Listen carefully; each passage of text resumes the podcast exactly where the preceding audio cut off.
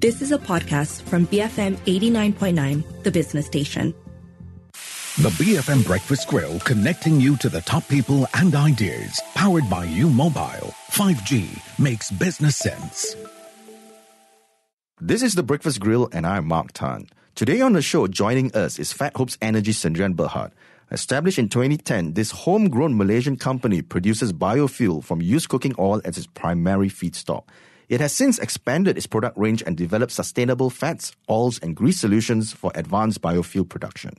Helping us make sense of where Fat Hopes Energy is headed in this new green industry is Vinesh Sinha, CEO and founder Fat Hopes Energy. Vinesh, very good morning. Thank you very much, Mark. Um, it's great to be here with you. Malaysian households are getting into the habit of recycling, be it for paper, plastics, aluminium, and glass. And we all have our separate bins for recycling. However, not much is known about recycling used cooking oil.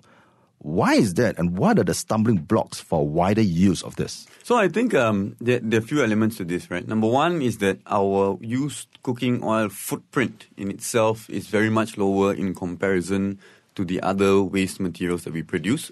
That's number one. Number two is the logistical aggregation infrastructure.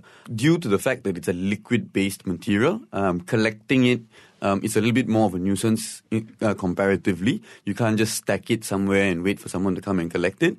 And the third, I think, is that um, we have not had um, an equitable or uh, uh, aggregation infrastructure that um, for people to come to your house and pick it up due to the cost. So when you have a low volume that's available, um, logistics cost a lot more than the value of the material you're picking up.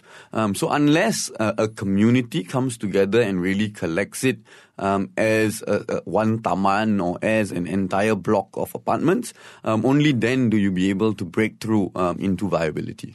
But what about the money part of it? How much can a residential household get for selling a ton of used cooking oil to you guys?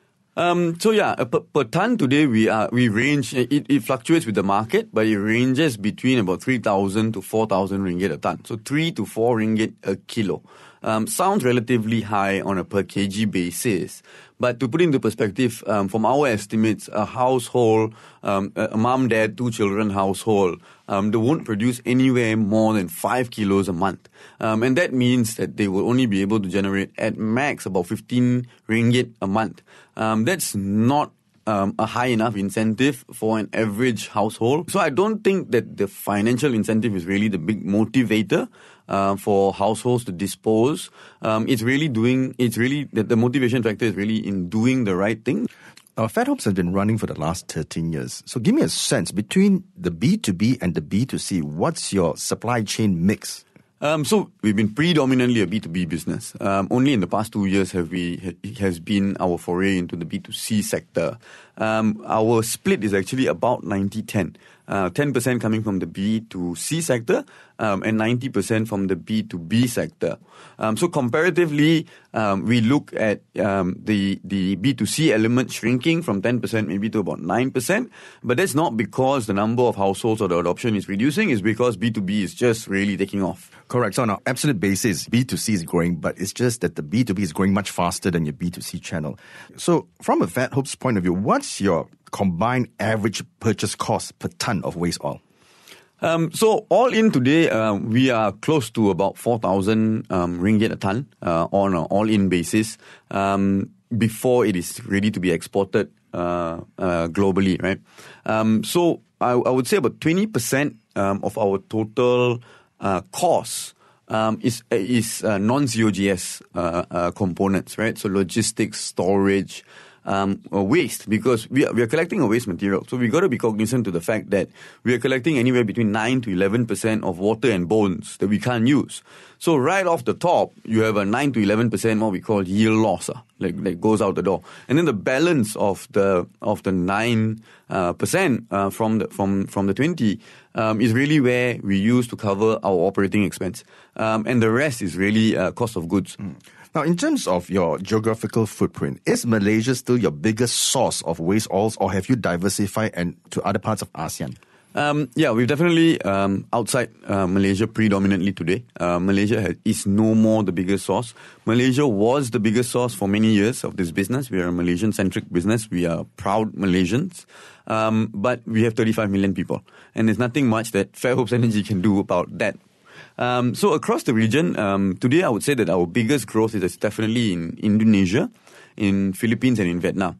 And that's due to the sheer uh, population and economies of scale that we are able to garner um, in those countries. However, we still use Malaysia as our aggregation hub. Our pre-treatment center is here. Um, we bring all raw materials back to Malaysia uh, for it to be pre-treated and for it to be ready um, to go into aviation fuel refineries or even biofuel refineries.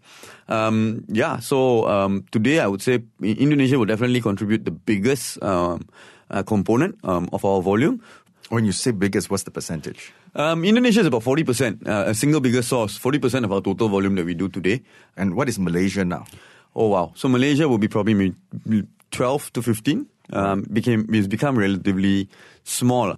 Um, so it's not that we're gro- it's not that we're not growing, but the region is just picking up a lot faster than we are, and we had the first mover advantage in Malaysia.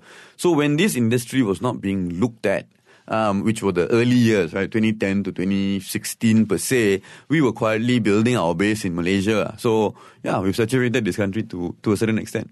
Based on what you just said, there's only one major production pre-treatment facility that Fat Hopes has, and it's based in Malaysia. So, what kind of total capacity do you have in this plant of yours? Um, so we are able to um, process anywhere up to about uh, 60,000 tons uh, a month. Um, but the reason why we've decided to centralize it is, is for economies of scale, number one. Um, and where we need economies of scale is in the elements of, in the component of storage. Um, so veg oil coagulates in cold temperature.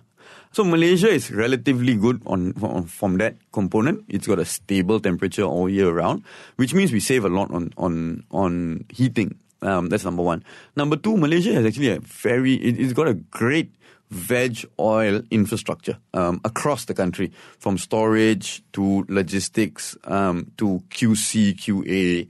Um, we've got very, very good, well established infrastructure. Um, so that's the second. And the third is talent. Uh, the access to talent in this country um, has been great from this from the from from, from this industry uh, because we overlap or we piggyback on the veg oil industry significantly. Now, is your facility right now running at 100% capacity? No. So um, we we are ready uh, for that for that capacity, um, but we are at about uh, 40%, 50% today.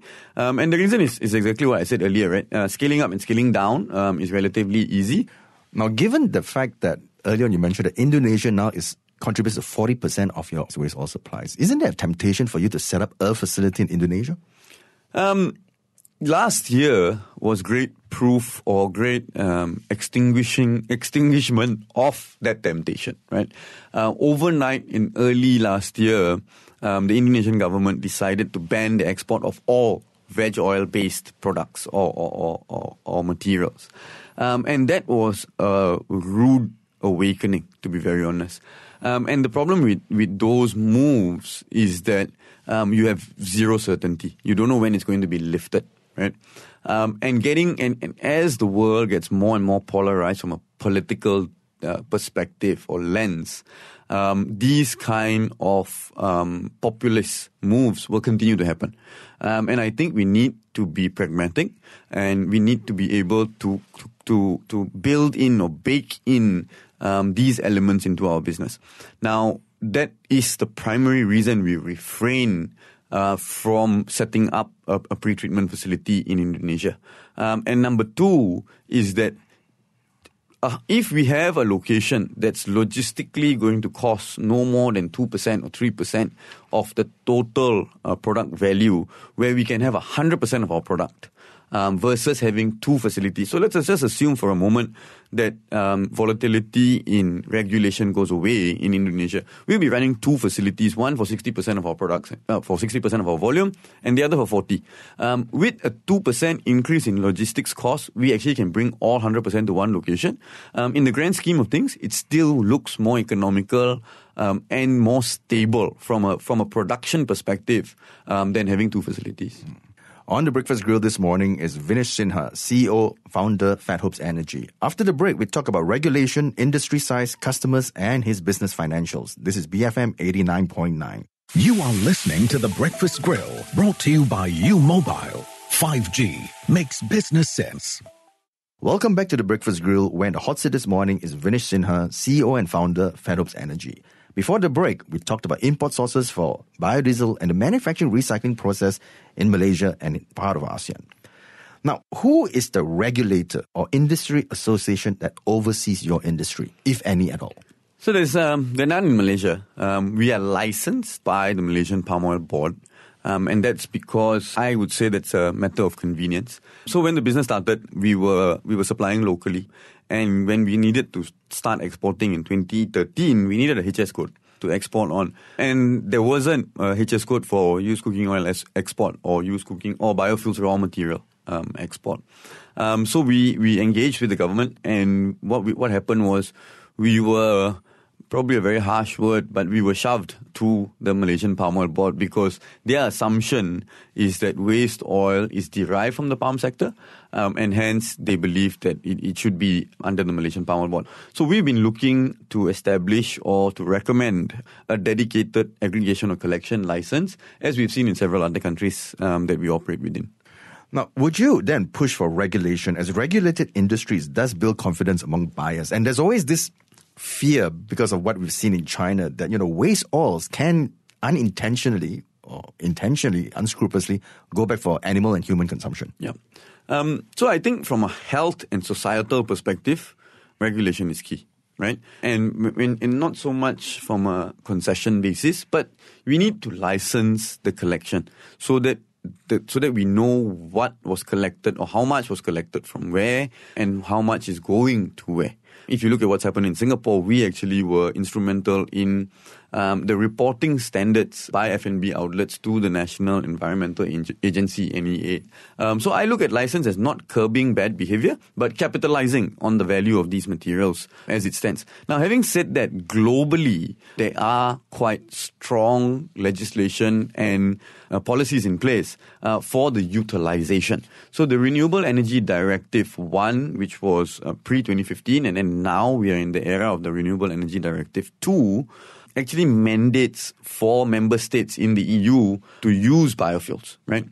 And that biofuels that is used, um, they actually mandate the raw materials that go into it. And because used cooking oil is undoubtedly the most sustainable raw material due to the fact that it's a post-consumer waste, there's a big impetus and promotion for this material to be used as the primary feedstock in biofuels. Now, talking about globally, right? There are certain estimates that says that the global bioenergy market is expected to grow or double its size to 220 billion by 2030. Now, how big is the industry here in our part of the world in ASEAN? And basically, is Europe still the largest market? Um, so first and foremost, I think uh, the market is a little bit bigger than, than, than what you mentioned, and the reason for that is because the big advantage that liquid biofuels has is that it's a drop-in solution right? Um, there's no infrastructure change. There's no debate over me killing a power plant and building something else. It just fits into your day to day life now. Right. Number two is that I believe that Southeast Asia, especially from a waste perspective, is a key component of that of that entire market. So we, I, I don't have fixed numbers, but I'm not surprised if we are about 20 to 30 percent of that entire market today from a raw material perspective. Now, in terms of consumers, Europe has always been the biggest consumer, again, due to voluntary and um, mandates or, or compulsory mandates. However, since the Biden administration, we've seen a big uptick in uh, demand from the US. And we're actually seeing towards the end of this year the biggest installed capacity or biggest installed refining capacity for sustainable aviation fuel and HVO, which is renewable diesel, come online in the US. Right, so I suppose you'd be rooting for Joe Biden to win the US presidential election next year then. We'll see, we'll see. now, we know that Europe has still yet to accept the Malaysian Sustainable Palm Oil certification, and it is launching its new European uh, deforestation guidelines mm-hmm. coming up soon. And you are unfortunately under the Malaysian palm oil. Now, how does this pose a challenge to your business? I think uh, from a narrative perspective, we definitely uh, get the shorter end of the stick. Business wise, now when you are in a in a in an industry where the, the, the, the total amount you can aggregate can probably replace about five percent of the industry, you are of course um, in a, in a in a net benefit, right? However, the, the the the comfort level of dealing with with cargoes or materials that originate from Malaysia and, in, and Indonesia fluctuate. They, sometimes they're really comfortable with us and sometimes that they're not. And as there are controversies or, or allegations of deforestation, we start to see those elements or, or we start to experience this dissatisfaction or, or unhappiness. However, we root ourselves in the fundamentals of knowing and measuring that all of our products are way more carbon efficient than any other raw material out there.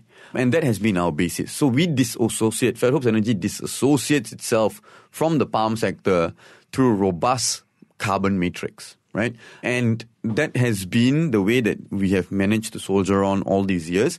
And I believe that moving forward, we should have the same mentality, not just as a com- as a company, but as a nation. Because going on the debate that one hectare of palm oil produces is the most productive because it produces the most amount of oil is not cutting it.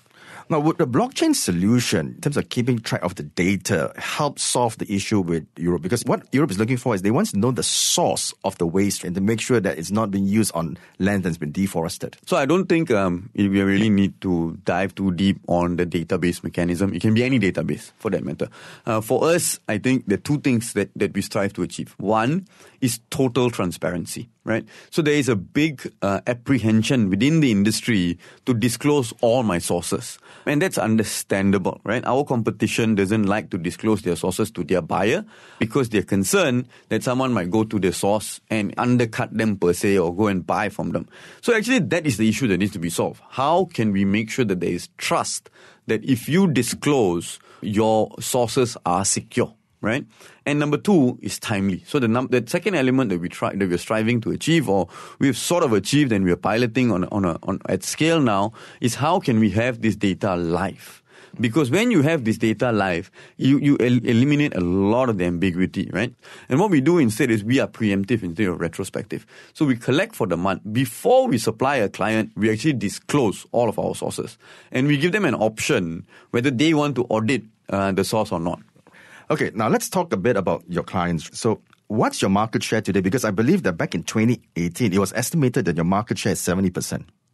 Um, so we don't have uh, reliable data on that. There isn't a national statistics. So we definitely have more than 50% market share in this country and, and across the region. That's where we stand. We're still trying to define what really our market share is. Right. And in terms of your competitors, who would basically be your competitors? So I break I break the answer to two. One is our international players uh, operate in a very different geography, and we are reliant on very different types of waste. Right now, locally, the balance of the market share that we do not own is very very fragmented, and we support many of them in their endeavor of aggregating um, these materials. Right. Does Fat Hopes have any proprietary intellectual property that can maintain a competitive edge against competition coming into your space? Yeah, so we've developed um, and we've developed, constructed, and deployed an intelligent tank system. A tank where we deploy into F&B outlets that have got an inbuilt sensor in it that only that beams up information to the internet every day and gives us the information of how much is in the tank or what's the fill level of the tank, which has optimized logistics drastically. That's a significant cost and a significant innovation. Uh, apart from that, we have digitized the entire supply chain. So our trucks have also got sensors tallying how much volume was collected from the shops, and all of our key uh, aggregators, from our driver to our vendor to our agents to our household, um, all have an app each, and they communicate with one, an- one another within the digital ecosystem. Um, so I think this entire suite of services that we provide from end to end has cemented our position in the industry.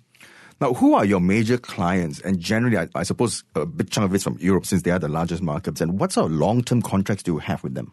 Um, so, all of our major clients are oil and gas companies. At the moment, predominantly European oil and gas companies, and starting now, uh, American oil and gas companies. So, I would say the top 10 uh, biggest oil companies in the world are our, our current clients. We do not establish long term contracts, and the reason is because, like I said, it's a net, it's a net uh, supply market, right? So we do have long-term relationships. We deal with them regularly, um, but we never have had a need to establish long-term contracts. And generally, you know, what's your average selling price per ton to them? Um, it, it fluctuates based on the energy markets and the incentives all around the world. Uh, but in the recent time, you're looking at a, between a thousand to a thousand four hundred US dollars a ton. Now, given the fact that a lot of your clients are big oil and gas companies, do they come and audit your operations here in Malaysia to make sure that the, quality is, is there's a certain quality certification that goes in? Yeah, so not just quality, quality, compliance, um, on all elements. Uh, uh, we are under deep scrutiny and we embrace it. I usually say that um, before I started supplying the big oil companies, I was a boy and now I'm a man, right? So they took a boy and they, and they made a man.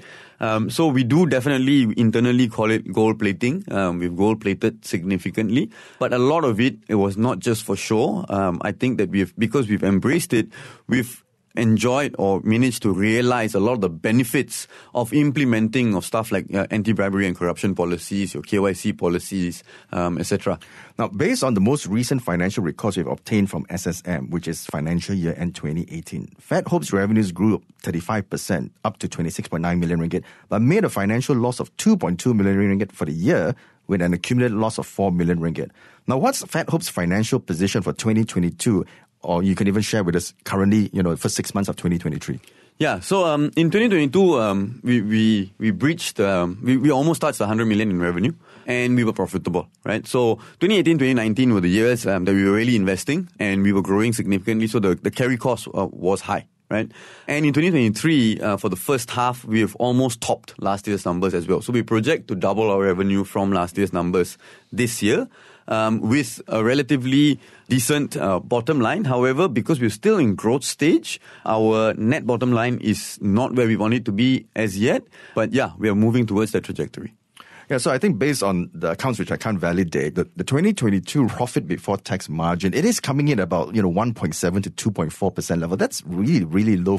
Would it be better for you just to put your money in the bank and earn nice FD rates? I think um, it, you, you need to look at this over the long term and value creation, right? So for us, uh, as long as we are not losing money for now, uh, we're still okay because, like I said, we have been in continued growth uh, growth mode, number one. Number two, we've not had any external investment that's come in. The company has grown on its own, on cash generated internally. Uh, but bear in mind, we are definitely a commodity based or energy based business where we need economies of scale. And 100 million, 200 million is not a size for this kind of business. We need to get it up a lot higher because we are inherently a low margin business. Right, because I think certain sources say that the average biodiesel plant profitability, and this is US numbers, about 4.2 2%. So at your current levels of 1.7 to 2, there's a long way for you to go in terms of catching up. There is. Um, and again, again, um, as for us, that's the, the, the, the pot of gold, right? Um, but we want to hit those numbers at scale because it's really no use hitting those numbers at, at low revenue, um, at a low revenue level. Now, in terms of shareholding, is it still the three of you, yourself, Dr. Leong Ching Tong and Leong Cheng Yi, with you as the majority shareholder at 50%? Yes, that's been unchanged. And are you planning to raise any capital to fund your future expansion and bringing new shareholders? Yes. Um, so we are um, exploring a variety of uh, fundraising avenues today. I don't know whether it will involve new shareholders. Um, the green bond area looks very interesting as it stands. Um, but we are exploring and we will see, you will um, definitely hear from Fat Hopes Energy towards the end of the year on on, our fundraising activities. And any IPO plans in the horizon? Um, not in the near future. Vinesh, thank you very much for your time. On the Breakfast Grill was Vinesh Sinha, CEO and founder, Fat Hopes Energy. This is BFM 89.9. The BFM Breakfast Grill, brought to you by U Mobile. 5G makes business sense. You have been listening to a podcast from BFM 89.9, the business station. For more stories of the same kind, download the BFM app.